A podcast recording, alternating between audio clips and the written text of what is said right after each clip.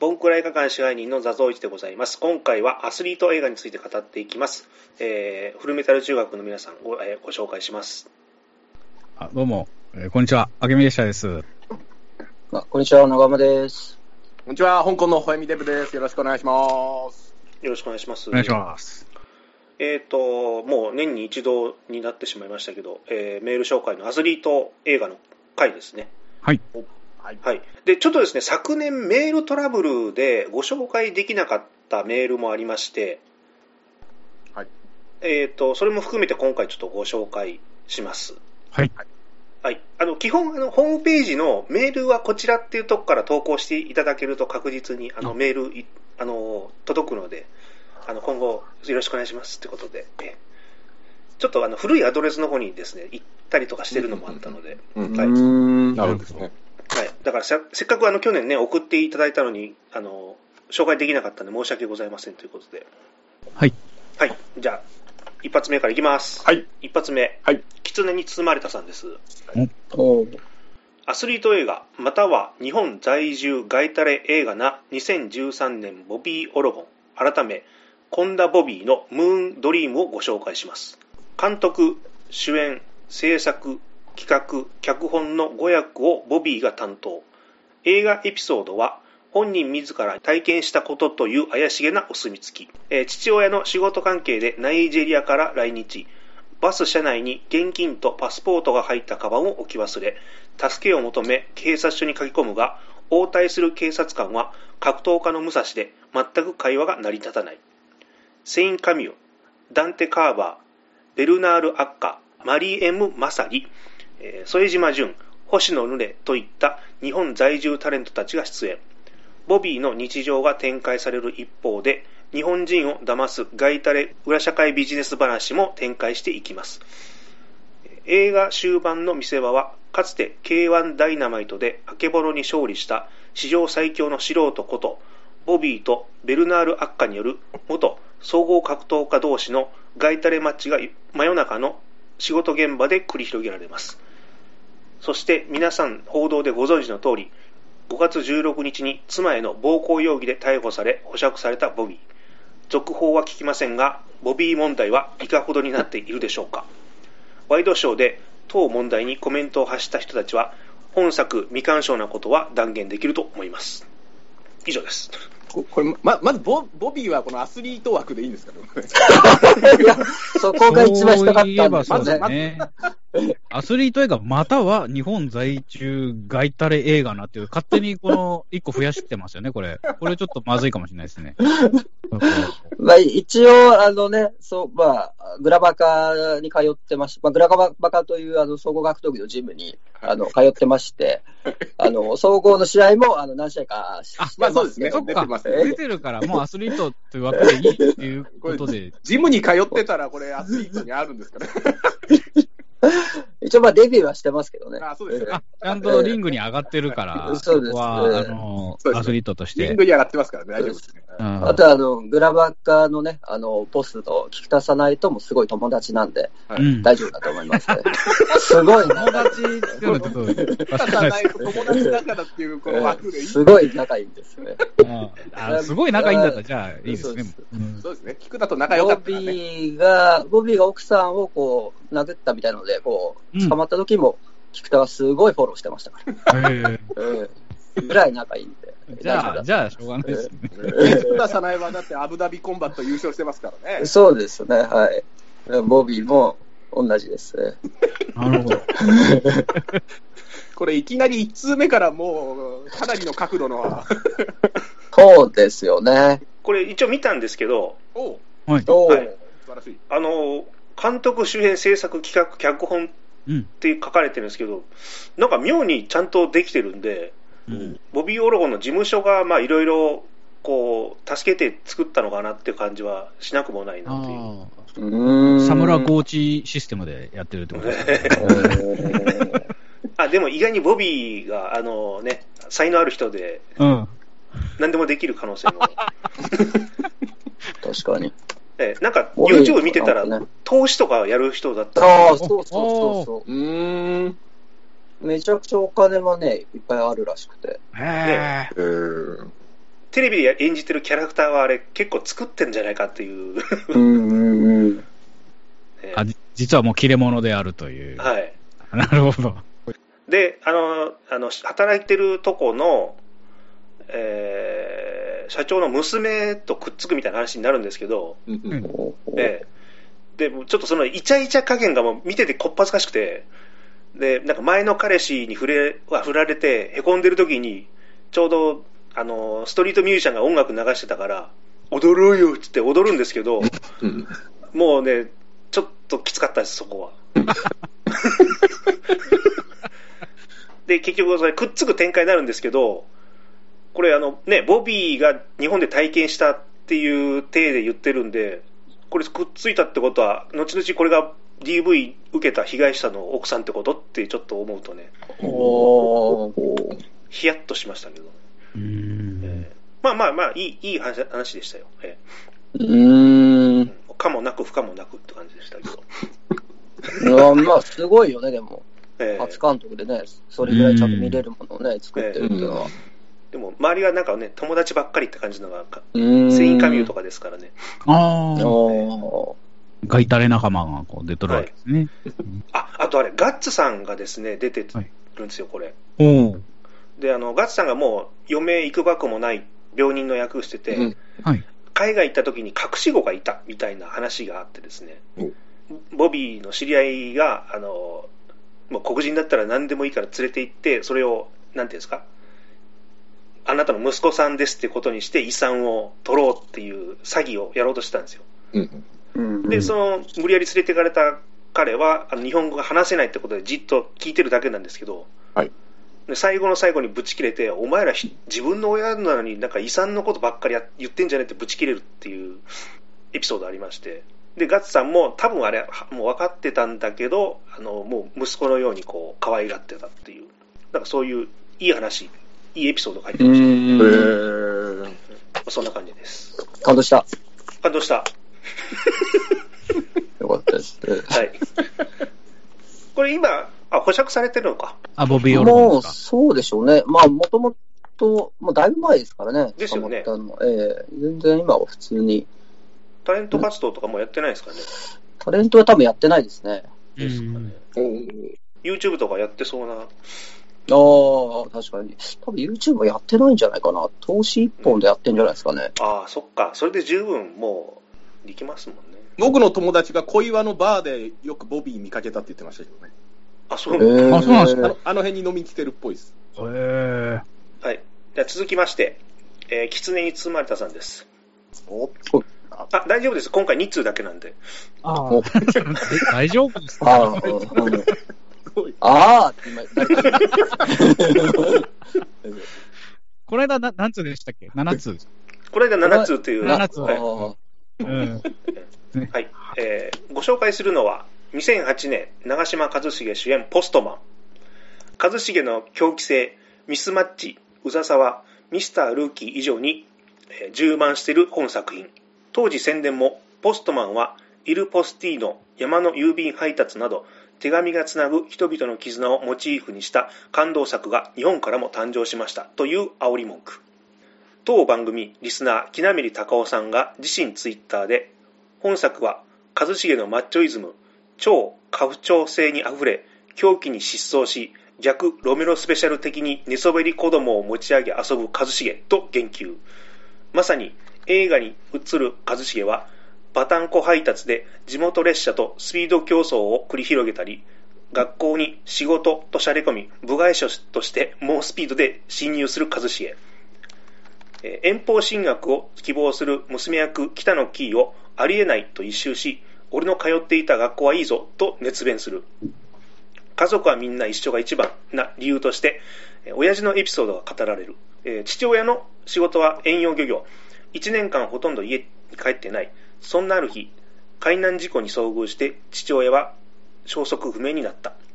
このエピソード一見まともに思えるが、同年宮崎駿監督の崖の上のポニョで一茂が演じた役柄そのもので流用したとしか思えない、うん、そして異常なほど手紙の大事さにこだわる本作の一茂。亡くなった妻役の大塚寧々は小学生時代に文通を行っていた初恋相手。彼女が引っ越して町を離れ、そこから一度も再会していないのに文通をやめない一茂。病気がちな彼女から手紙を出さないでと言われても、あなたに会わなくても手紙を書き続けることで、僕は誰よりもあなたのことを理解しています。あなたなしの生活は僕には考えられないと返し、結婚までこぎつけていたことが明かされる。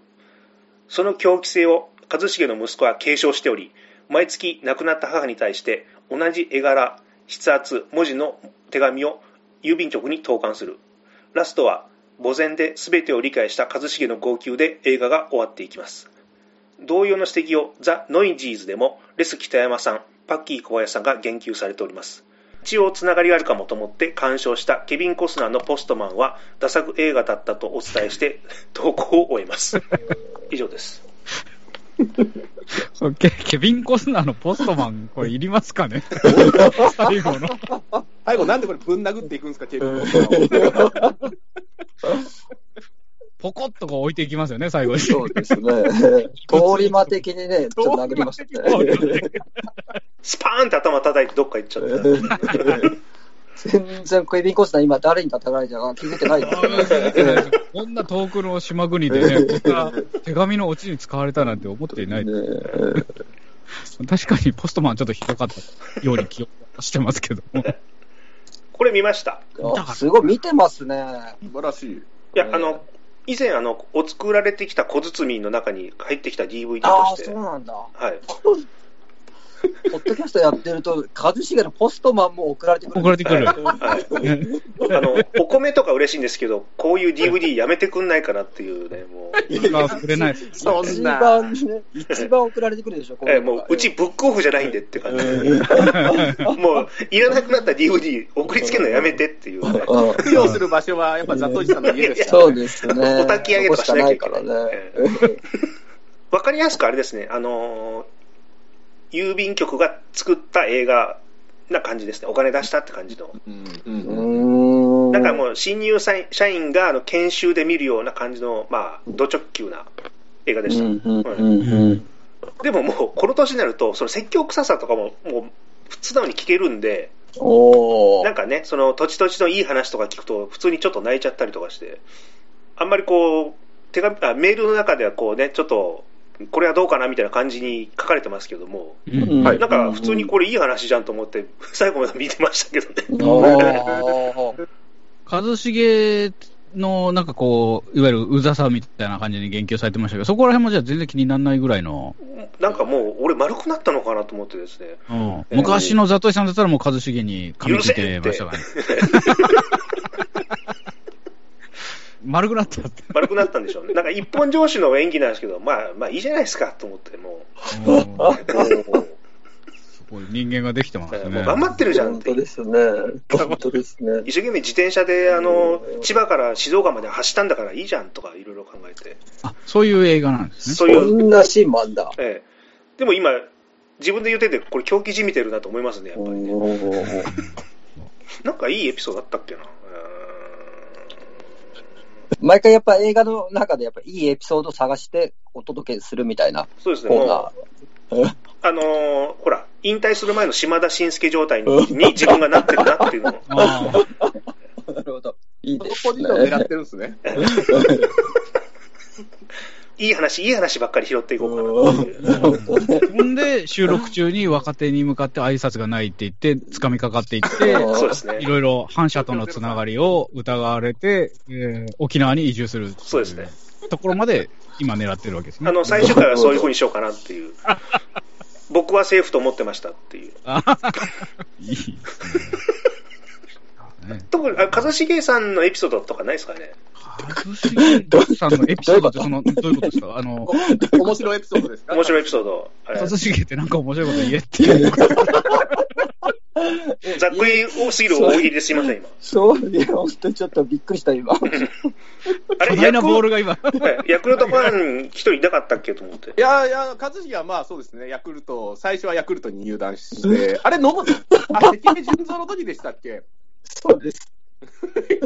最初はヤクルトに入団してそんなところからそ, そこしかなかった初期のキャリアからこの一茂を振り返る感じです、ね、パ, パンチ力があるバッティングに評判がありましたよね、一茂は。そうです一茂いい話を今ちょっとまとめて必死で今探して必死で探してやっぱちょっと面白面白系の方が一茂って多いですもんね。ちょっとなんかやっぱりあれじゃないですか、ね、エスミマキコとね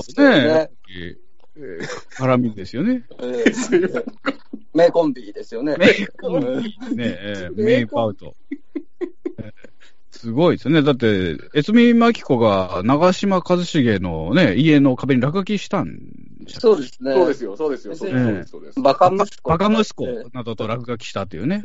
ねすごいで一茂があのいやうちの息子はバカじゃないよって言ったっていう自分のことだなのに、うん、あなるほどすごいバカすごいですよね。すごいバカですよ。これでもうちょっとい い, いい話は出てこなかったです、ね、いや今 の, 今のがいい話。あこういう話をすればよかった怖えななるほど、うん、本当そうなんだよ。結構練られたエピソードなんですよね。本当だ、うん、いい作家がついてるんでしょう。いや本当ですよね。神様という名のいい作家がついてる、ね、放送作家神様じゃあ次いきますね。あんまりひ、はい、話が広がらなかったんですいません、はい、ひどいな、なんかそんなそんなこと言わないでくださいよ。エピソードしろって言ったあげくこんなこと言われると思わないなあらあら笑点の円楽みたいに今なってきてるでしょ。だから円楽円楽ムーブが今始まってるんで円楽ムーブですよそれ。必死で必死で必死でなんか言おうとしてたのに話しちゃう。なんかコンペぶらせようとしてるわけですよちょっともうそうはいかないですまあでもエースミさんのでもう十分で取れ高があったんで、はいはい、取れ高があったんで取れ高怖い怖いな怖い怖いな取れ高あること言わなきゃいけないっていうこのプレッシャーがなんか奴隷ですからねやっぱり続きまして、はいえー、パッキー小林さんです、はい、いろいろ考えた結果幻の湖しか出てこなかったアスリートの映画ということですね。幻の湖しか出てこなかったということで、はい、あ一言、はいはい、これ、これで終わってますありがとうございますパッキーさんってそのあれですよね。先ほどのあのキツネさんのメールでも言及されてたあのザ・ノイジーズという、はいですね、番組の方でした。そうですねですよね、はいえーうんね、送っていただいてありがとうございます。もう幻の湖もういっかいだけしか見たことないですけどもう苦痛でしかないんですけどあれお橋本忍監督でしたよねあれね。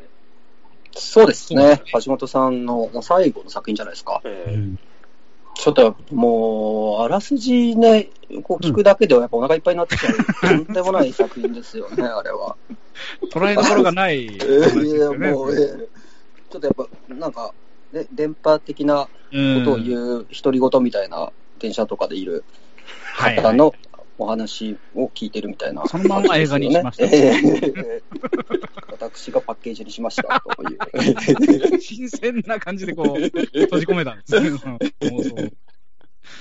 なんか橋本忍っていうとどうしてもねやっぱ黒澤明との関係とかですごいこうそっちの方がやっぱメインになってしまうので急にねああいうこう幻の湖とか面白い作品を撮ってたみたいになるとやっぱり衝撃的ですよね。なんかね。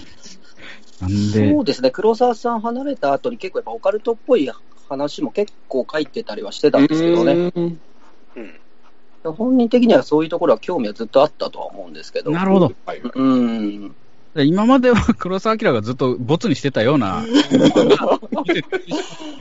多分なんかアイデアは出してたんでしょうね。なんかうんうん、そんな ユーフォー なんか出すもんじゃないよっつって怒られたの全部出しちゃったわけですね。そうでしょうね。タガが外れてね。タガが外れて。これ自分とこのね、会社の作品ですからね、橋本さんのね、あの橋本プロダクションの制作なんで、はいはいはい、えー、誰も何も言う人がやっぱいないわけなので、ですね、えー、のびのびやった結果ってことですよね。結構ありがちな話ですよね、こう。何の制約もなく俺は作るんだっつって、やばいって言っちゃう。やっぱ誰かが歯止めをかけないといけないっていうのはあるんでしょうね。ちょっとジョン・ウィックっぽさもありますからね。どの、どの辺がですか？いやいや、犬、犬がやっぱこう。犬だけじゃない。犬への復讐。それいろんな映画で言えるんじゃないですか、それ。あ、そうか、ジョン・ウィックは。ジョン・ウィック、早すぎた。エピソードゼロですよね、ジョン・ウィック。そう。そうか、そうか。えーまあ、アスリート映画なのかというところがこの主演の人がだからなんか今アスリートなのかなとちょっと思ったんですけど違う、違うのか、まあ、一応マラソンというところでということですよね、はい、学生時代に陸上部に所属してたって書いてありますよね。そうですよね、はい、ああ、そう、主演の方が主演の方がこの南條玲子さんですか、はい、うんうん、じゃあまあどうですかアスリート映画ですかね。ああ、うんとうなずいてますね。OK マークを今、えー、ザミ先生が出してくれました。それ取れなかった、ね。丸を、えー、厳しくなってきましたね。丸を、えー、これこんなに厳しくなってるんですかもう。ヒクサー感が本当出てきましたね、うん。これだってメンタル弱い人だったらちょっと本当にもうやばいっすよこれ。目指せ競泳中。競泳中。競泳中じゃないのかな本当に。うん。こんな顔だったかな。えー、入れ替わってないかな。あいつが俺で、俺があいつで。では続きます。いきます。えー、サハルさん、えー。初めてメールを送らせていただきます。サハルというものです。いつも楽しい拝聴させていただいています。えー、前回の配信でアスリート映画について募集するとのことだったので ディーエム を送らせていただきます。多数のアスリートが映画出演されていますが、大半は野球やプロレスなどメジャースポーツのプレイヤーが多いです。ただ、メジャースポーツであるプロサッカー選手となると極端に数は少なくなります。確かに勝利への脱出など有名な作品はありますが、本人役やサッカー選手役といった現職と変わらないものがほとんどです。そんな中でサッカーと関係ない役を演じた数少ないサッカーアスリートを挙げると、元イングランド代表のデビッド・ベッカムです。サッカー界の超大物で、サッカーの認知度を割と低かった頃のアメリカでは、ビクトリアの夫として有名だった彼ですが、本人役として出たゴールを除くと、これまでガイ・リッチ監督作のにさく品に出ており、どれもサッカーとは関係ない役を演じています。コードネームアンクルでは、映写技師という実質にびょうも出てなくてサッカーと全く関係ない役を演じており、キングアーサーでは主人公が聖剣エクスカリバーを引っこ抜くところを目撃する兵士のトリガーという役を演じ、映っている時間も伸びてセリフもちゃんとあるんですが、本人は演技しているのか分かりませんが、表情がずっとしかめっ面をしてて、公開時は字幕で鑑賞したためか、ベッカム特有のヘリウム声、変声期を通らなかったおじさんと称される甲高い声のせいで、あ、ベッカムじゃんともののいちびょうで分かりました。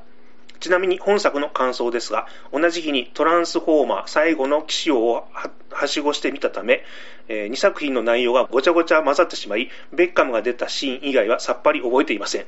多分見なくていい映画だったかも。あ、同じアーサー王のね、伝説で絡んでるから、はい、ごちゃごちゃになってしまったと、はい、うん。なるほど。ベッカムの声の話がちょっとよくわかんなくて、はい、そんなに高い声なんですかね。めちゃくちゃ高いですよ。ちょっとザクさん、ベッカムの真似してもらっていいですか。どうも、こんばんは、ベッカムです。悪くない。悪くない。やっぱりこう、反応速度がずば抜けてますね。これでやっぱちょっとあといちびょうぐらい黙ってたらね、これダメな感じですけど。そうですね。早い。さすがですね。あの、なんか金ちゃんのエピソード曰く、じらすよりかはもう即座にやった方がいい。あ、萩本メソッドも今取り入れてくるんですけど。どんだけモンスターになってるんですか。すげえな。全部じゃん。全部入ってんな。まんまね、ポッドキャストやった方がいい。本当だよね。ありとあらゆるメソッドが今あの集中してるわけですね。本当ですね。円楽メソッドと萩本メソッド、しんすけメソッドと、しんすけメソッドもあります。男子メソッドもあります。男子メソッドもね、結構にありますからね。だんだんあのもう質問しちゃダメとかいいかもしれないですね。金ちゃんっぽいそれ。怖いなぁ。金ちゃんのね、ちょっとこうその質問してるお前が面白くないみたいなそういう質問者を懲らしめる感じ怖いですよね。あの何でもいいからとにかくボケろっていう方向に持っていかせるっていうね。はいはいはい。怖いですね。だとしたらおはがき欲しい欲しいって言ってこれ余計来なくなっちゃいますけど。ああそっか。怖がらせか。じゃあこのメールややウケってことで。怖い怖い怖い。こんなこと言う怖い。ちょっとすいません、今金ちゃんメソッド言ってしまいました。本当送っていただけるだけでありがとうございます。そうですね。すいませんでした。本当にちょっと今調子乗りました。あのちょっとねふざけてるだけですからね。はいはい、そうです。初めてメール送ってくれたサハルさんですよ。はい、そうですね。はい嬉しいですね。そうあちょっと話を戻しちゃいますけど、はい、そのた高い声っていうのが知らなくて、あのこのメールで初めて知ったんですけど、ベッカムの声ってそんなに高いんですか？どんな声でしたっけ？それにかいめはやらないの。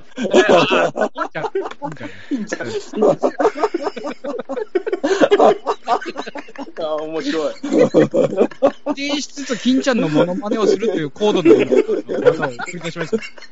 いやなんか本当進化してますね。本当だね。本当だね。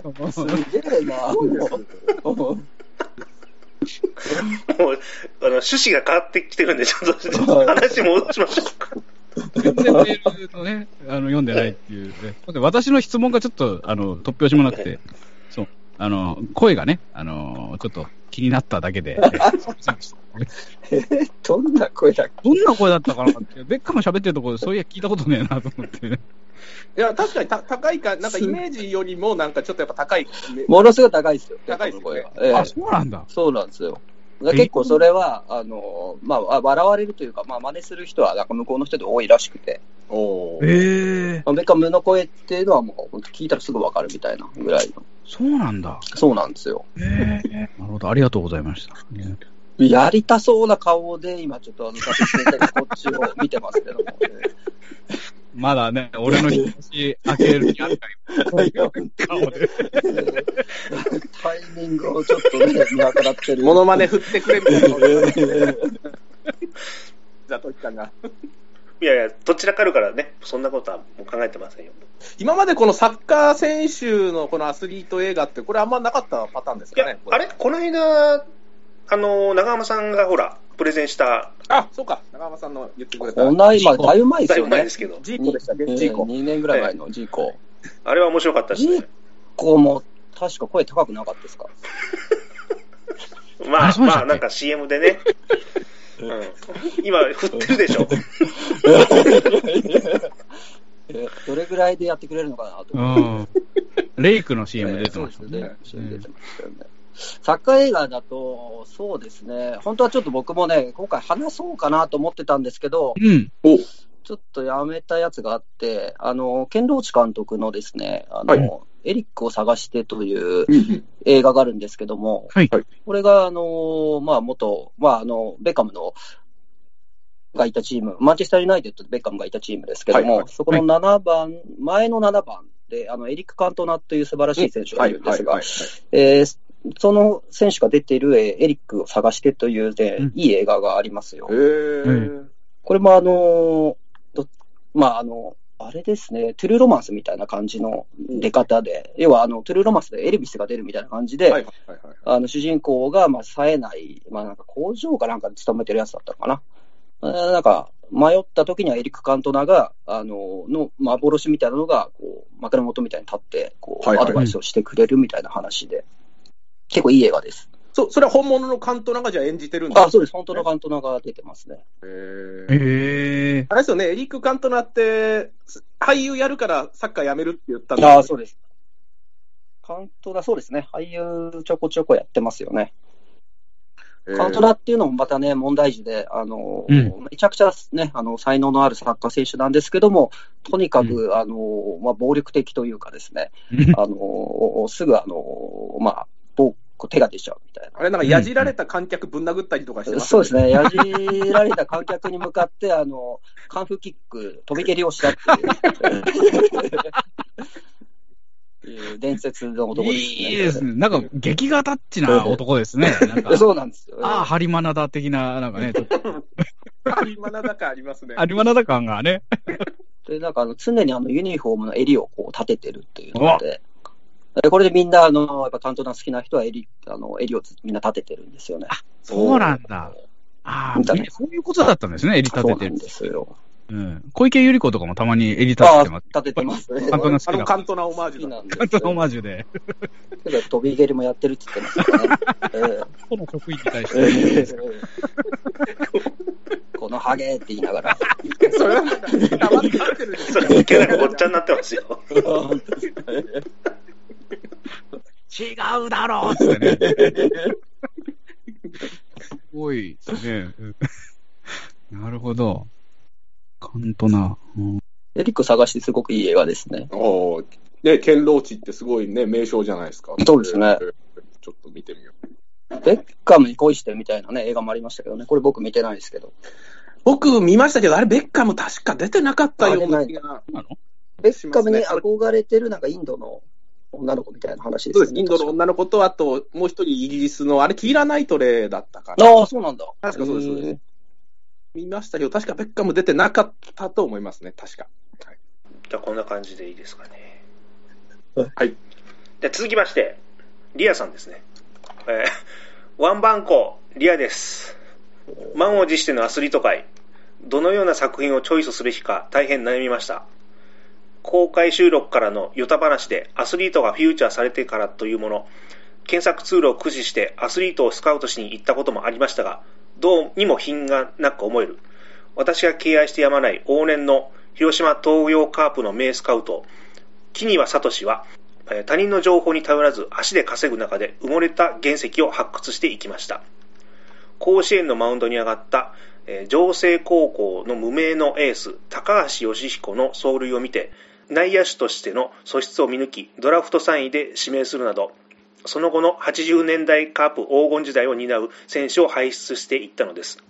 さて、私が紹介したいのは日本統一です。V シネマで現在なんとさんじゅうきゅうさくものラインナップの長距編です。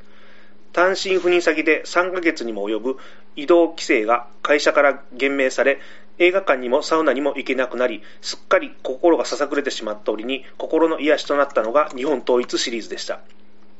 主演は芸能界喧嘩最強と言われる原田真二の実弟、えー、本宮康風、何でも兄貴を凌駕する腕っぷしだとか、その他白龍、梅宮達夫、小沢仁志なども出演しますが、そこは V シネ。これまで存在すら知らなかった役者陣の香ばしい人間模様が魅力です。高等無形とも言い難い複雑にして単細胞な脚本にも魅了され、えー、ようやくシリーズさんじゅっさくに到達しました。そんな長編をがっつり見ることになったのはだいいっさくめに登場したあの人の存在。ここでクイズです。次に出すヒントからある野球選手の名前を出しなさい。分かった方はザトウイチさんに耳打ちを。すいません、これスカイプなんで、あのヒントだけ出して後で、まあ、分かった方言ってください、えー、ポッドキャストの前の皆さんも一緒に考えてみてください。ヒント言います、えー、神奈川県逗子市出身、えー、左投げ左打ち、横浜高校出身、甲子園で早実荒木大輔にあ投げ勝ち投手となる、えー、入団時の背番号はいち、プロ入り後投手としても活躍するが後に、えー、野手に転向、えー、野手転向後落合博満に弟子入りし打撃開眼、現役時代の薬物使用を告白、ロッテオリオンズから中日ドラゴンズに移籍。以上です。分かる方いらっしゃいますか？はい、まあまあでもどうぞ皆さん考えてください。あ、もうもう分かったからあもうボケようがないと、えーはいえー、もうそうですね、えー、やっぱ補正完成語ですかねこれは。ああ、完成後もね、やっぱ薬、ね、告白してましたからね、確かにね、はいはい。今のちょっと取れ高ない回答だったんで、ザトウイチさんの顔が、顔が怖い。いやいや怖い。いやいやいや怖いな。大丈夫ですよ。全然、あの、ここもう分かんないんでお任せします。まあまあ、ああ、あの、愛子先生、ね。そうですね。はい。愛子。あのじゃあ答え、はい、答えです。あの続きを読ませていただきます。もうお分かりですね。愛子武史です本宮康風演じる横浜の半グレがヤクザをボコボコにし、町の組に乗り込んで解散を迫ります。横浜つながりでそこに登場するのが愛子。登場時間ははちじゅうびょう、セリフはろくフレーズ。なんだ貴様ら、いや、あ、俺が組長の安西だ、かっこここ変なおじさん風。 そ, そん な, な何もそこまでしなくとも。解散となると本家にお伺いを立てないと。いや、しかし、わかりましたわかりました。本宮康風のがたいが良すぎるため元プロ野球選手の迫力はありませんが、偶発的な笑いを注ぎ、フィーリング効果の高い存在感を示してくれます。てっきりシリーズの全国展開につれてご当地野球選手が登場するのかと期待しましたが、その後アスリート枠は一切なし。それでもひょうたんから駒的な喜びを味わえたのでした。日本統一シリーズはアマプラでご覧いただけます。ぜひご賞味あれということでした。おうんすごいですね。さんじゅっかんまで見るって相当ね、もう相当面白くないと見れないですよね軽く軟禁状態になってたんですかね、もうあリモートワークってやつですかね。流動尾行療法的なことってことですか、それはルドビコで白龍とかを見続けるってきついですよね。ちょっとなんかね、うん、お腹が壊しそうな感じですよね。ね、そうまああまでもなんかさんじゅっかんまで見られたってことですけども、一応今現在だとよんじゅうよんかんまで出てるらしいです。うん、あ, あすみません、これ去年のメールなのでそうですね、進行してますよね。あ、いちねんまだ続いてるんですね。はい、ね、すごいですね。えーリアさんもあとずっと見てるってことですね。見てるんでしょうね、多分。そうですね、えー。見させられてるんでしょうね。会社、会社から。会社から。会社どんな会社なんですかあ、今ね、ザトシさんがあのルドビコ療法を手でやってね、えー。ありがとうございます。一応、松本明子さんのね、旦那さんですよね。宮本康風さん。ああ、そうなんですか。そうですね。そうなんですか。へー知らんかった。本宮か。本宮康風さんですね。原田真二って芸能界喧嘩最強なんですか？そ, そんなちょっと武闘派な人なんですかね。ああ、これちょっと僕も分かんなかったですね。うん今度ちょっとリアさんに聞いてみましょうか。うんそうですね。まあその軟禁状態が解けてたら、ね、そうですね。あのサルグツアーとかがちゃんと外れたら喋れるよって治療が終わったら、うん、治療が終わったら。あの行しか言えないかもしれないですけどね。あいうえ。あそうです、えー。あとはあの眼球の動きでこう、あの意思を伝えるみたいな。あの瞬きの回数とか。特集会。あ瞬きの回数でね。今ちょっといい感じで救急車になったんで、笑いの神が。ああちょうどシンクロにして、ね、今リアさんがちょっと、えー、近くにいてます。メッセージを送ってくれたってことですね。なるほど。あれ愛子さんって現役時代って見てました？これあれはちじゅうねんだい？そうです、まあ、はちじゅうねんだいですね、はい、ロッテで、まあ、中心打者でロッテで活躍してましたよね、うん、なんかもうザ・パ・リーグの選手って感じですよね、パンチパーまでそうですね、まあ、横浜その、ね、横浜高校がねやっぱりその結構、まあ、有名なこう不良の高校なんですよね、うんうんうん、なのでやっぱ結構それの流れもあってワルのイメージですよね。いいバッターですよ。でも、まあ、もともと本当に甲子園の時は、僕、甲子園の時はリアルタイムで見てないですけども、あの、ピッチャーとして活躍してて、で、打者に転向して、なかなかの成績を残してましたよね。え、結構晩年はもう代打の切り札ですよね。左で結構いい場面で。そうですね。はい、出てきてましたもん。打ちながら。そうそうそうそう、ね。ホームランも打って。うんご, ご機嫌人生ですね。本当ですよ。清原っぽいですね。ご機嫌でしょうね、本当ね。そんなね、ってホームラン打って最高ですよね。大丈夫ですかね。あの怒られませんかね、愛子さんファンに。怒られると思います。うん、そうですね。やっぱ野球ファンはすごいですから。うるせえから、野球ファンは。野球ファンはうるせえから。我々の YouTube で見に行きます。よくない。あ、すみません、ちょっとよく聞こえなかったですね。えー、本当ですね。接続がちょっとわ、えー、からないですね。大丈夫です。編集とかでいろいろこう。ああ、本当ですか。そういうのができるんだ。あやっぱりね、好きなものを、ね、やっぱりこう茶化されると、ね、やっぱ人間としてはやっぱ面白くないですからね。やっぱこうクレームみたいなのはあるでしょうね。そうですね。いいいと思います、はい、それで。一応横浜高校はあの松坂選手のね、あの母校でもありますし。ああ、そうですね。あとは。まあ、プロレスラー の, あの鈴木みのる選手もね、横浜高校レスリング部で。あ、そうなんですか。えー、そうなんですよ、ね。そうなんですよ。まあ、ヤンキー高校として有名ですね、うんうんはい。あと野球ファンはうるせえ。なんでにかい言うんですか。では続きまして、加藤 F 浩二さんです。ザトイさん、並びにフルメタル中学の皆さん、元気ですか。加藤 F 浩二でございます。というわけで本日私がご紹介したいアスリート映画はゴールデンボンバーです。ゴールデンボンバーと言いましてもめめしくてを代表曲に持つエアバンドの話ではなく、ラッカスの元ベーシストで元祖エアギターハルク・ホーガン主演、せんきゅうひゃくはちじゅうきゅうねん、過去日本はせんきゅうひゃくきゅうじゅうねん公開のアクション映画でございます。せんきゅうひゃくはちじゅうねんだいのアクション映画といいますと、ななじゅうねんだいのカンフー映画ブームの名残もあり、はちじゅうねんだいぜん半にはジャッキー・チェンがプロジェクト A、ポリスストーリーと名作を連発し人気絶頂でしたが、せんきゅうひゃくはちじゅうごねんにシルベスタ・スタローンがランボー怒りの脱出、アーノルド・シュワルツネッガーのコマンドが公開。同じくせんきゅうひゃくはちじゅうごねんにロッキーフォー炎の友情が公開され、次世代アクションスターとしてドルフ・ラングレンまでもが注目され、はちじゅうねんだいこう半は肉団子系男子、ステロイドモンスターたちが大暴れしていた頃です。そんなはちじゅうねんだいの最後の年、せんきゅうひゃくはちじゅうきゅうねん、満を持してスクリーンに登場したのがハルク・ホーガン、ゴールデンボンバーでございます。物語はハルク・ホーガン演じるプロレスのチャンピオン、リップが我が物にしようとするテレビ会社社長がリップを買収しようとするも失敗し、資格を送り込むなどなんやかんやありまして、人質を取られたリップが怒りを爆発させラスボスゼウスを無事倒す物語です。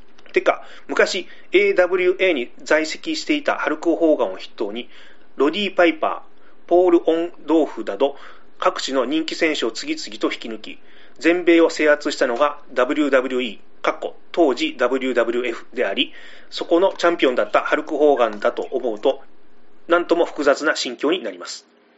またローウェイプロがゴールデンハーベストに移籍しようとしたジャッキー・チェンをローウェイが黒社会の人間を利用し強制的に連れ戻そうとした俗に言うジャッキー・ジャック事件と同様の内容であり、ジミー・ウォング先生が仲介すればゴールデンボンバーの登場人物全員がウィンウィンになれたのではないかと思います。この映画のおすすめポイントは、映画内容ではなく映画内の敵役ゼウスを実際のリング上に上げ、タッグマッチとはいえ本当にハルク・ホーガンと戦わせたところにあります。ここでゼウスのタッグパートナーランディ・サベージの話などをしたいのですが、長くなりますので試合の話は省略させていただきます。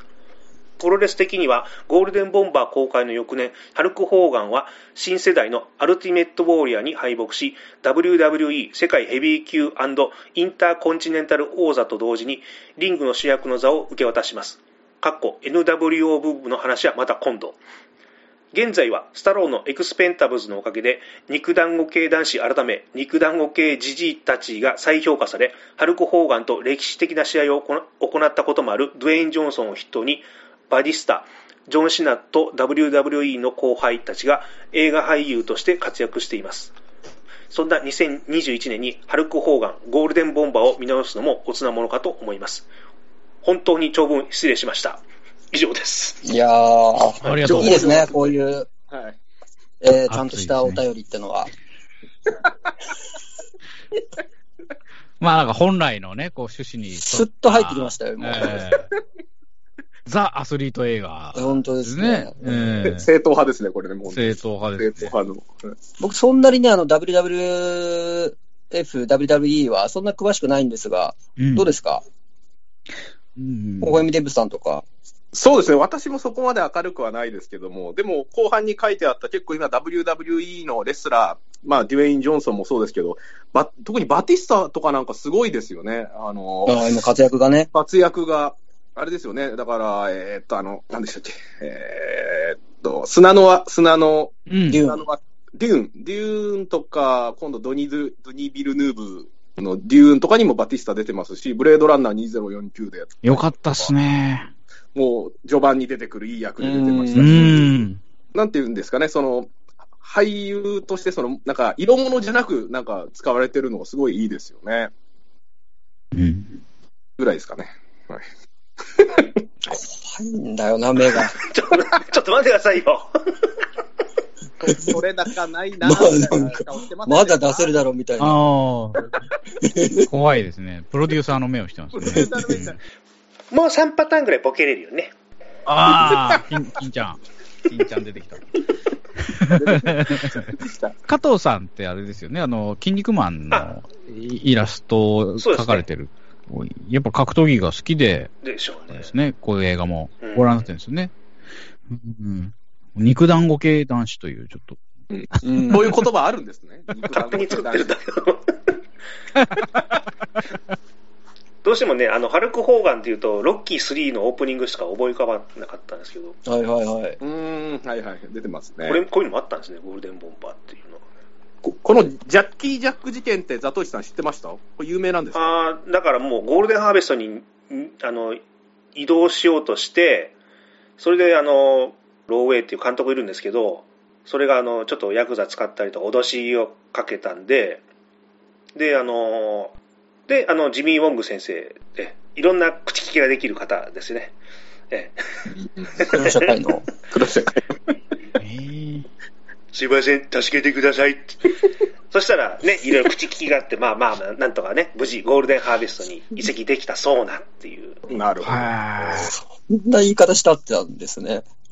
それであの後々ドラゴン特攻隊とかですね、炎の大捜査線っていう無理やり出さされたという、日本語で言ってたんですね謝罪何でもしましちょっと猪木が入ってますけどね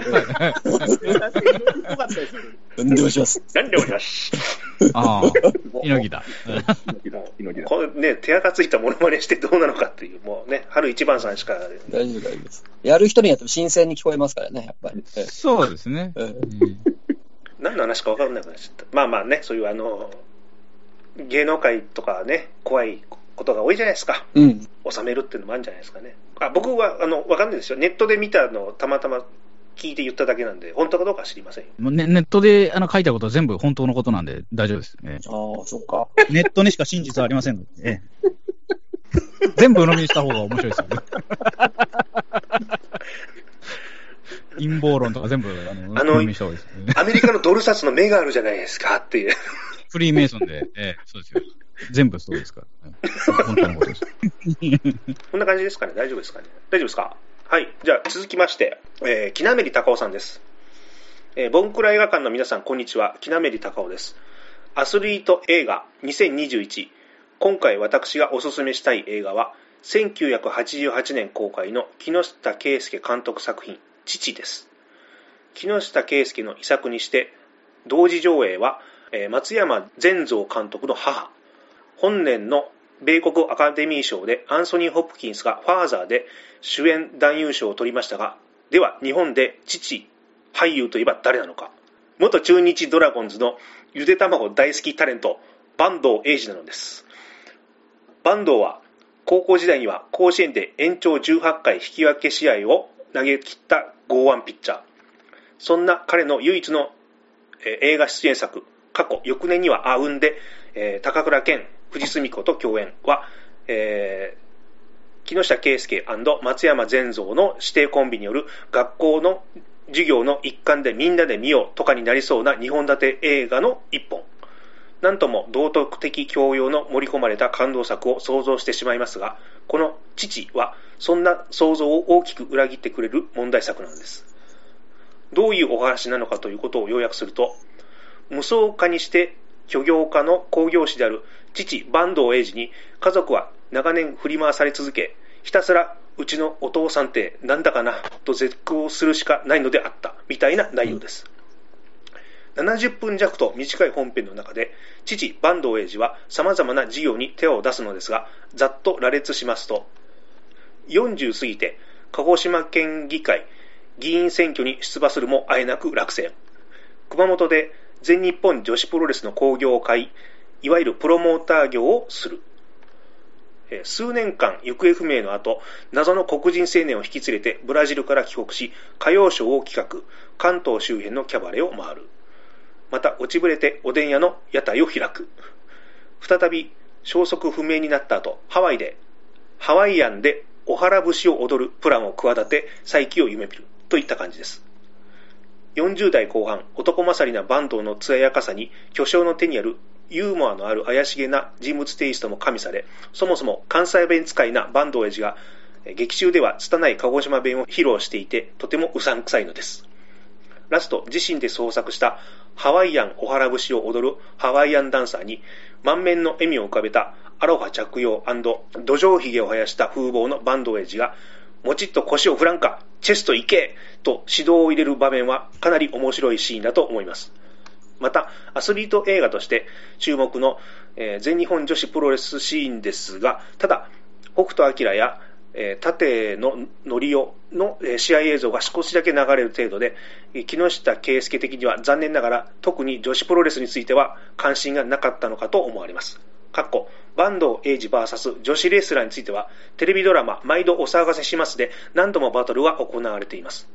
そしてこの映画について私が思ったのは、この作品における坂東英二というのは昭和のとてもうさんくさいエネルギッシュな人物についてを象徴としてかなり的確に描ききっているということです。私としてもさんめいほど共通項があると思い浮かべた人物がおります。いちばん、全日本女子プロレスの松永隆会長。なぜかトーニャ・ハーディングをプロレス界にスカウトしようとしたり、小人レスラーを連れてきては自社ビル屋上のトタン屋根に住まわせたり、フルーティーなラカンカラーメンの売り出しに精を出したり、会場の屋台で焼きそばを作って売るのが大好き。に、高速カウントを取る悪役レフリーとして知られた安倍四郎。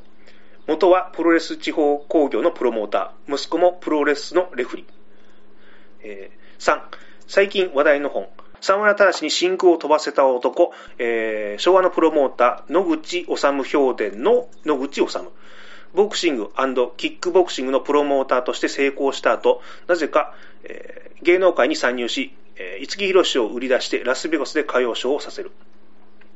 以上、このお三方は本作の坂東英二が歩んだかもしれない人生の威風を大いに感じさせてくれます。映画制作のために一般公募したという父親についての作文から、こんな怪しい人物の話を拾い出し、えー、木下圭介軽眼プリはさすがです。あとは晩年の、えー、木下圭介演出の謎具合も変に楽しめます。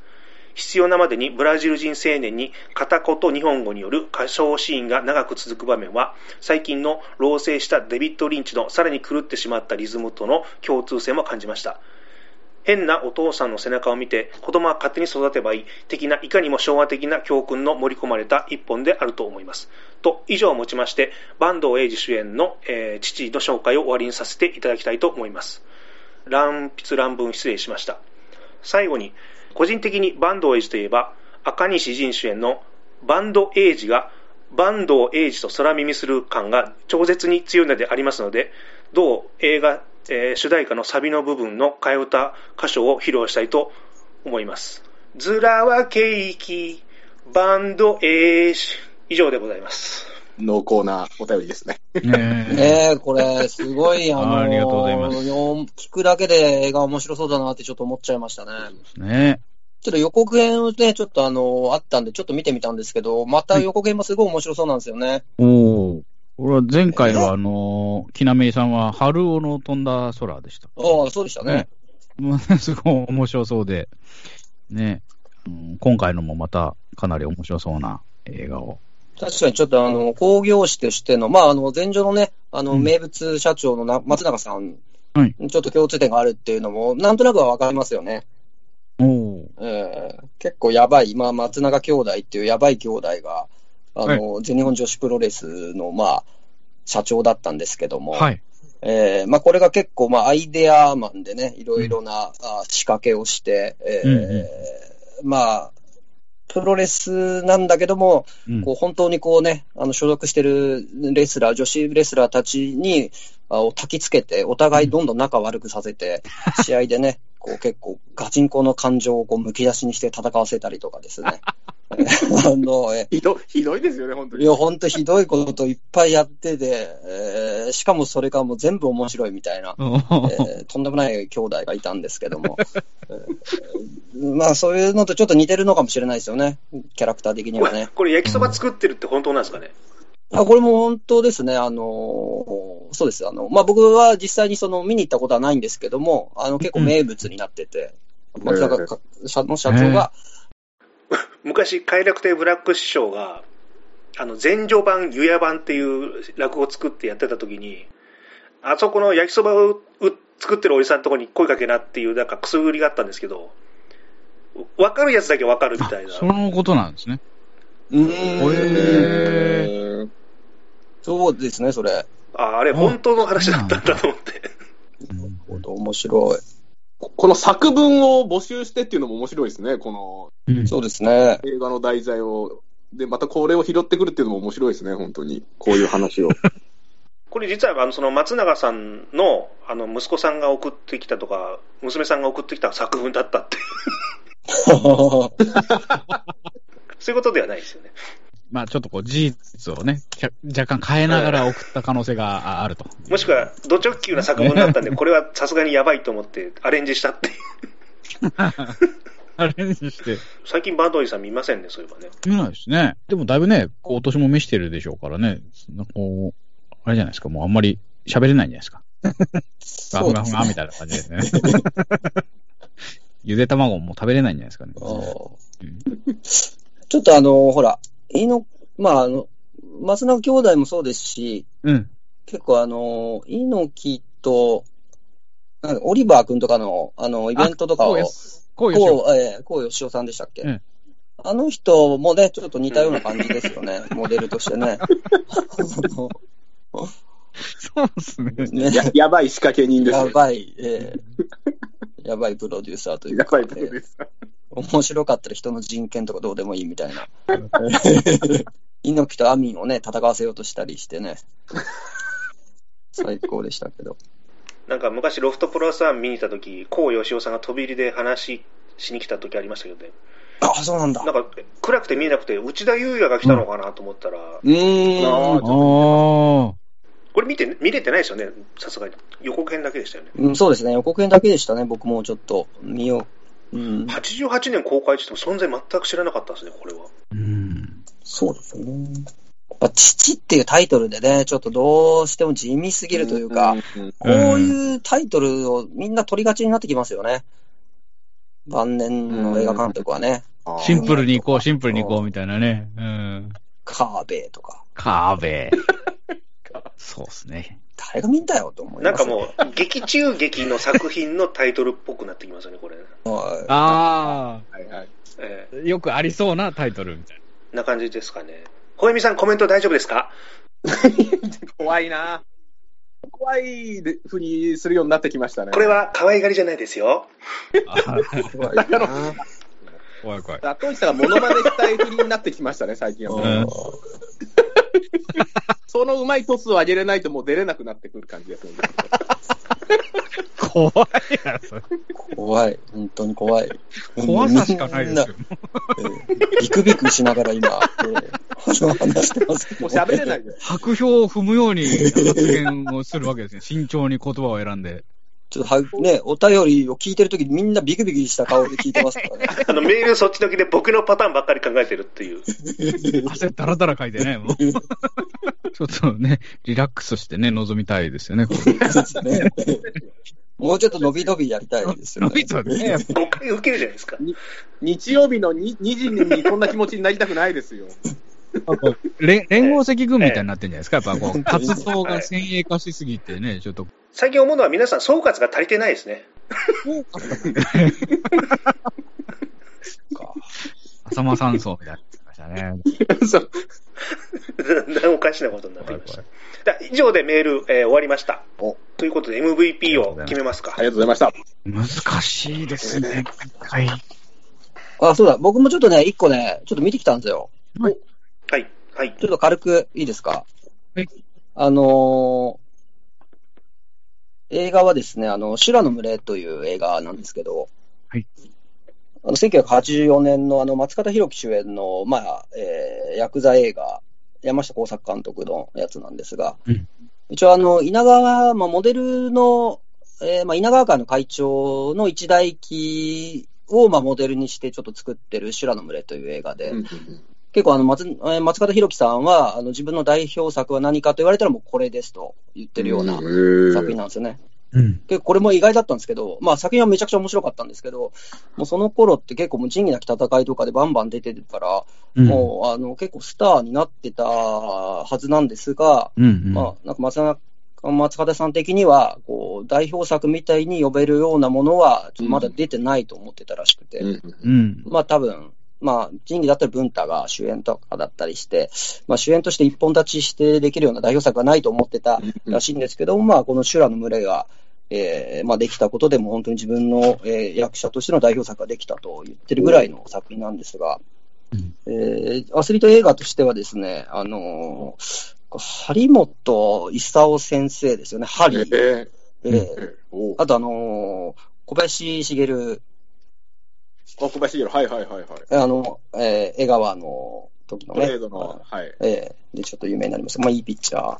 うん、あと、あの、グレード小鹿が出てるんですよ。すごい、すごいキャスティング。えー、すごいキャスティングでしょ。まあ、この、張本先生がですね、うん、えー、これまあ、と、まあ、韓国ヤクザの役でちょっと出てまして、おーしかもなんかあのー、まあ、その松方弘樹がまあその、まあ、ヤクザに入ってこう賭場を開いてて、はい、でなんかやってるうちになんか誰かが別の韓国人のなんかヤクザになんかこうイチャモンつけるんですよね。なんかあのうるせえこの韓国人みたいな感じですごいこう差別的なイチャモンつけたときに松方弘樹があのー、そういうこと言うんじゃないと、うん、韓国人も日本人も一緒じゃねえかみたいなことを言ってこう場を収めるわけですよ。でそれをね、はい、あの別のところであの見ていたハリーが感動して、うん、なんかあの松方弘樹の傘下にちょっと入っていくみたいなところがあるんですけどもね、うんうんうん、これがねあの、はい、ハリーの演技がめちゃくちゃ硬くてですね硬いんだ。緊張してたんですよ。ガチガチなんですよ。セリフ回しも体もガチガチでねちょっとね、あの、ターミネーターっぽく見えるんですよ。パンチバーマーを当ててるんですけども、一人だけね、ターミネーターが混じってるんですよ。ターミネーター役としても捉えられる。未来から。映画としてもめちゃくちゃあの普通に見てて面白いんですけど、はい、あの、張本だけターミネーターだと思って見るともっと面白いんですよ。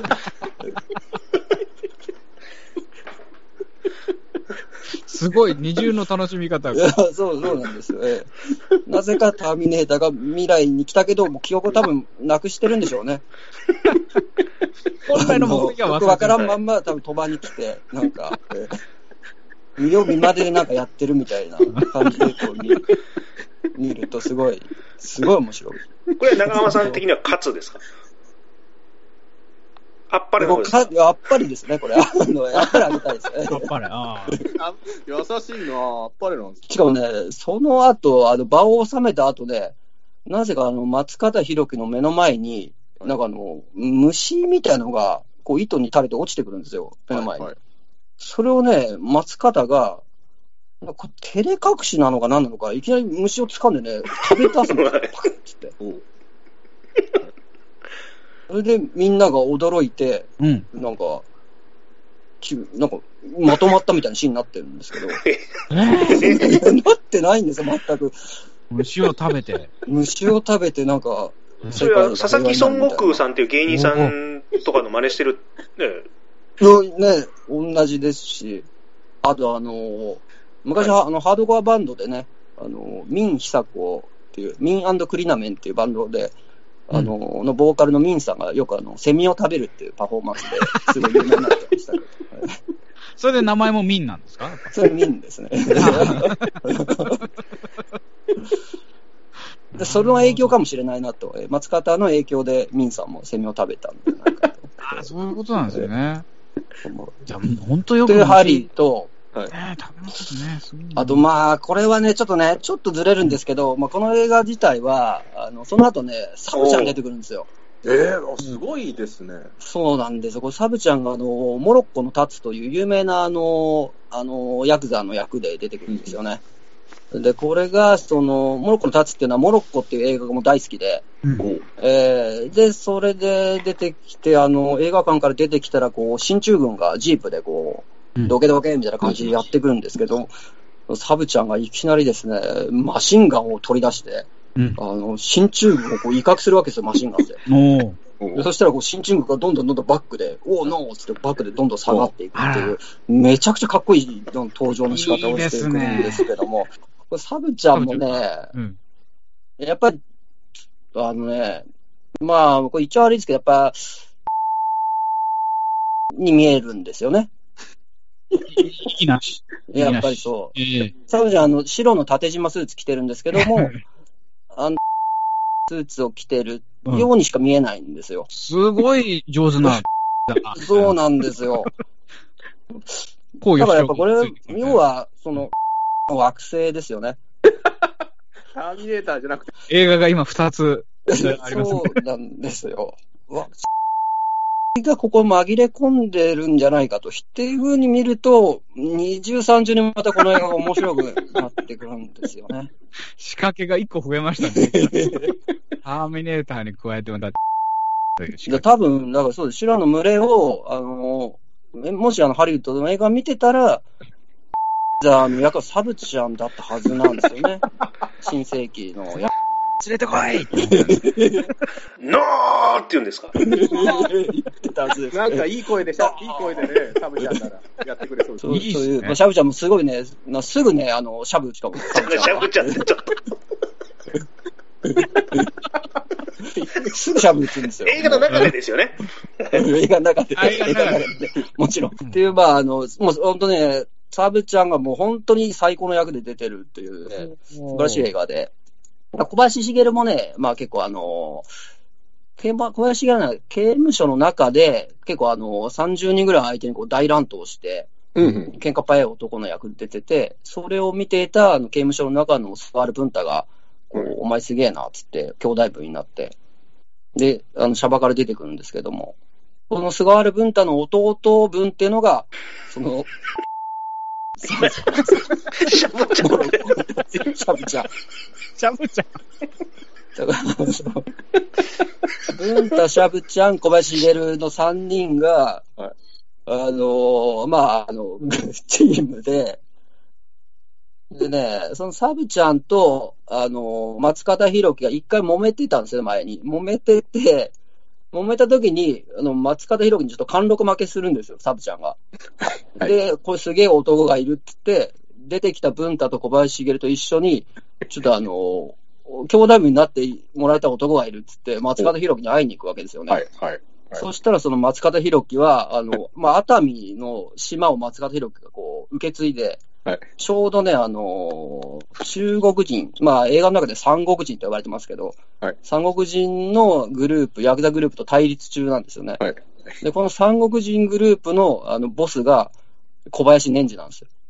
おで小林年次がもう片言の日本語で、何、やめろ、やめろみたいな感じでね、あのさあの松方弘樹と抗争するわけなんですけども、うん、そこに、あの、文太、サブちゃん、小林茂の軍団が、やってきて鉢合わせになるんですよね。おお、面白そう。そう、すげえ面白い。だからこうなんですかね、強力なこうヤクザたちがどんどんどんどん松方弘樹の元に集まっていくみたいな話で。ああ、いいですね。超面白かったんですよね。で、グレートごじかんもね、あのまあ一応あのそういう松方弘樹の組のヤクザに無断で賭場を開いていたあの元相撲取りの土方みたいな役で出てくるんですけども、うん、これとやっぱりあの。その、ま、文太プラス、松方弘樹に惚れ込んだ特攻隊帰りの男二人組っていうのがいて、それが対立する、対決するんですけど、この特攻隊帰りの二人組っていうのが、はい、えー、まあ、木之本涼。これあの、太陽の保衛路のロッキーのやつですね。はい、プラス、えー、我らがシミケン、清水健太郎ですよ。お濃いメンバーだなぁ。シミケンとロッキーと文太のさんにんが、うん、グレート小鹿と対決するというですね、うん、素晴らしいシーンが満載のね、本当にこれが面白かったですね。カメラ壊れちゃうんじゃないですかね、もうね、本当なんかフィルム溶けちゃったりしてね、なんか。しかもね、最後ね、終わりがけにね、面白いなと思って見てたら、あの松方弘樹にもう一人、あのお前にちょっと弟子入りというか、お前にちょっと一人預けたい男がでいるんだって言って、うん、えー、出てきてるのがあの鳥羽一郎なんですけども、演歌歌手の、ね、はいはいはいはい、この鳥羽一郎がね、ガッチガチなんですよ。演技も芝居も。ってことを見ると、しかもちょっとね、あのハリーよりもシュッとしてるんですよね、細身の。ってことはやっぱハリーが ティーはっぴゃく とすると鳥羽一郎が ティーせん、ね、液体金属。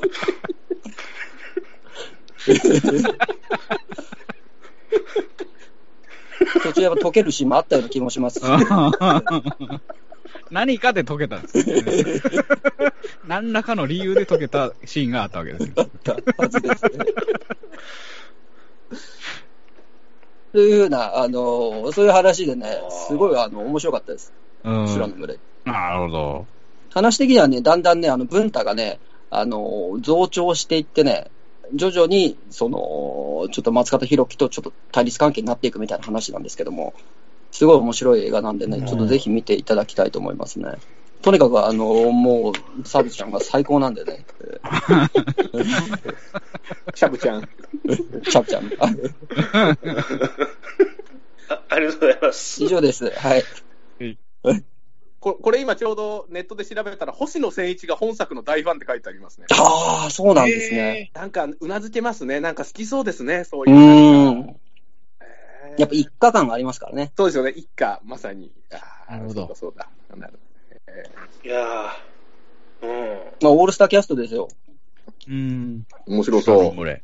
修羅の群れでしたっけ？修羅の群れですね。ちょっとね、テイスト的にはね、あの最近あったあの伊節監督のブライにもちょっと似てる感じはしましたね。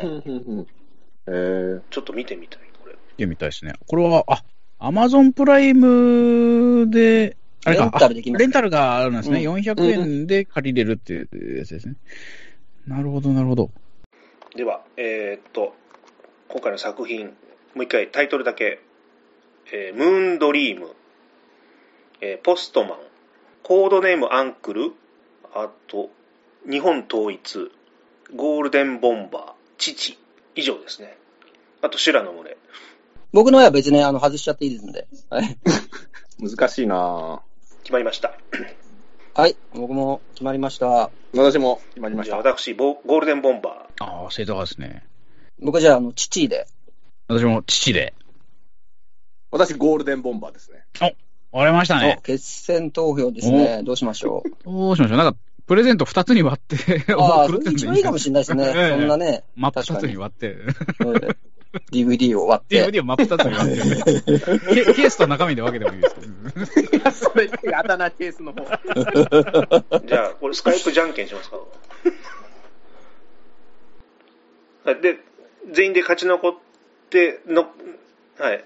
あ、はい、全員でやって、はい、ってことで最後に残った人が進めた作品がそれでも OK ということで。あ、なるほどなるほど。最初はグー、はい、じゃんけんぽい。あ、僕が勝ちましたね。あ、そうですね。はい。父ですかね。はい。木南隆夫さん。これ連続優勝ですから、もしかして。あ、本当ですね。おめでとうございます。おめでとうございます。ありがとうございます。ありがとうございます。映画パンフレット、えーえー、独占。地獄少女、アウトレイジ最終章、ジオストーム、ごじじゅうななふんパリ行き、ダンケルク、映像権には手を出すな。これなんか欲しいのあればメール送ってください。送ります。はい、以上です。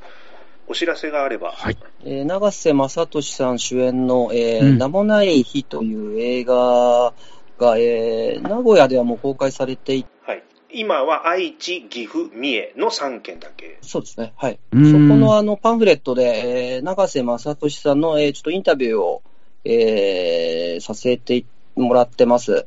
うん、すごい。もうちょっとやっぱあちら側の仕事ですよね。ああ、すごい。えーそうですね。そうなんですよ。やっぱ永瀬君にインタビューしたわけですからね。そういうことなんですよ。えー、完全におしゃれワールドに行ってる、ね、つい踏み入れましたね。おしゃれの世界に。えー素晴らしいですね。えー、次は面白い話もちょっと聞けたんでね、うん、もしあの映画を鑑賞されたら、はいはい、えーうん、一緒にねパンフレットもちょっと見ていただければ幸いです。うん、はいはいはい。次はじゃあもうね浅野忠信を引っ叩きに行くとかそういう感じですかね。おしゃれ、ね、おしゃれ界に殴り込みをかけるんですね。おしゃれに行きたいですね本当に。えー、そうですね。もうおしゃれ。うん、おしゃれを与えていくしかない。本当ちょっとやっぱもう愛好の話とかもちょっとやっぱそろそろいいかなと思ってやっぱおしゃれじゃないから愛好クイズとかやってる場合じゃないからもうどんどんねおしゃれなパンフレットにねおしゃれなインタビューちなみになんですけど話せるレベルであの取材時間ってすごい短かったんですか？あえー、っと多分ねにじゅっぷんぐらいだったと思います。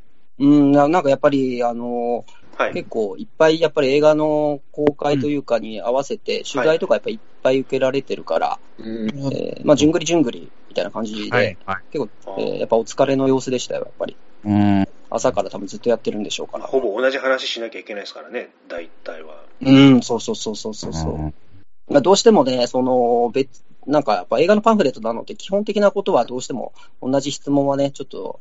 しちゃうところはあったので、うんうんうん、ちょっとここ申し訳ない気はしたんですが、やっぱり、えー、かといってね、全然見当違いの質問するわけにもいかないですからね。そうそうそうそう。カブトムシとクワガタはどっちが強いと思いますかみたいな。ね、えー、乗ってくれるかもしれないですけどね。うん、来られちゃいますからね、最終的に。来られると思いますね。来られますよね。あんなチミはって言われますね。あんなチミはって言われてまたそこから始まりますからね、長間さんの。ちなみに長尾さんその時どういう格好してたんですか？その時はあの栗崎サンダーロードの T シャツを着ていってにあのジャケットを羽織って、うん、あのやっぱちょっと食いついてくれたら幸いだなと思って着ていったんですけども、まあ、石井壮吾さんが結構ねそこ好きで、まあ、石井壮吾さんの映画にも出てらっしゃるので、うんうん、何の反応もなかったですね一別をされただけでしたね。相当お疲れだったんですね、やっぱり。あれでやっぱ、キュッと心臓がキュッと縮まりましたね。嫌なインタビューのスタートですね。一発目外したっていう、あの、どうしようっていう。そうそうそうそうそう。多分そういう人もやっぱりいっぱい見てきてると思うので。えーまあ、またこのタイプかみたいなね、えー、この手合いがまた現れたと、えー、そうそう出た出た吉田豪メソッドが出た昨晩に引き続き今宵もまた現れたとその日もうふたりぐらいすでに来てた可能性もありますからね。来てたかも。そうですね。一筋縄ではいかないですよねやっぱね。うん本当にちょっとバンバンパンフレットのお仕事くださいっていう。ああ、まあまあまあ、ね、いただける仕事は本当にありがたいですからね。うん、どうかあのタイトルはまだ言えないですけど、実はもう次の仕事も回っているという。ああ、あのまあまあまあだいぶ、まあ、そうですね。公開延期になったやつが、うん、でもやったやつもあるんで。またそのタイミングでツイッターとかで宣伝はさせていただきます。ああ、了解です了解です。そうですね。な感じですかね。他大丈夫ですか。他はそうですね、あのまあ、宣伝というかもう終わったんですけど、あの文学フリマあの、はい、来ていただいてありがとうございました。ありがとうございます。ありがとうございました。里市さんも陣中見舞いをいただいて、あのコロナ禍でね結構入場制限があったり、えー、あの大変な中来ていただいてありがとうございました。えーお疲れ様でした。あの、そしてあの、きなめりさんですね。きなめりさんも来ていただいてですね。そうですね。お土産までもらっちゃいました。びっくりしちゃってありがとうございました。そう。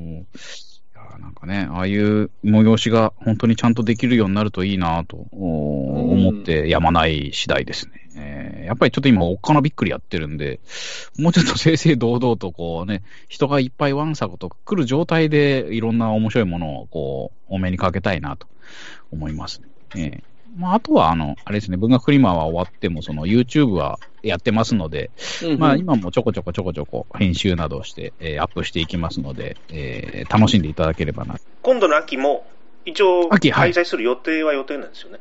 予定は多分じゅういちがつにやるので、はい、もう募集も多分してるんですけど、ちょっと今回は出るかどうかはまだちょっとね、そうですね、静観しようかなとは思ってますね。なんかあのやっぱこう中途半端な状態であの来てくださいっていうのもなんか変な話だし、気をつけて来てくださいっていうのもそれは失礼だなとちょっと思ってて、うん、それだったらなんかちょっと OK になった時に本当にね、もうじゃんじゃん来てくださいって呼びたいなって思っております。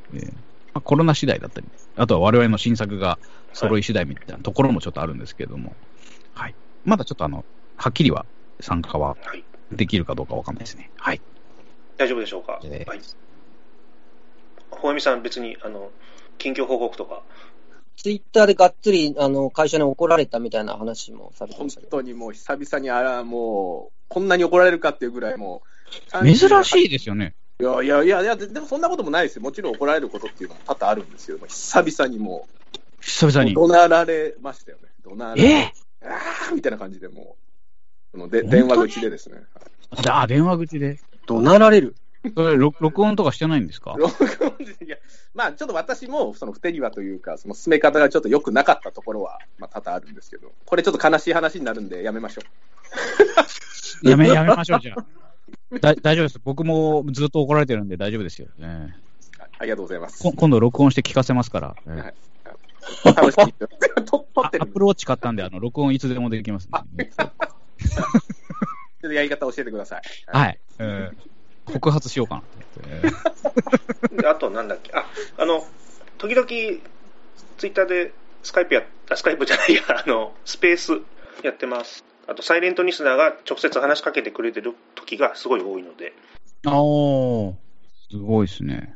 ちょっとね、お便りとかメールだとね、億劫な感じですけどね、うん、それよりハードルがちょっと低い感じで、で話した方が楽ですという意見が多かったでした。うんうんうん、まあ時々あの、はい、ワンツー論争とか遊びでやってますので、もしよかったら覗きに来てください。ということでした。ということですいません、今回もありがとうございました。ありがとうございました。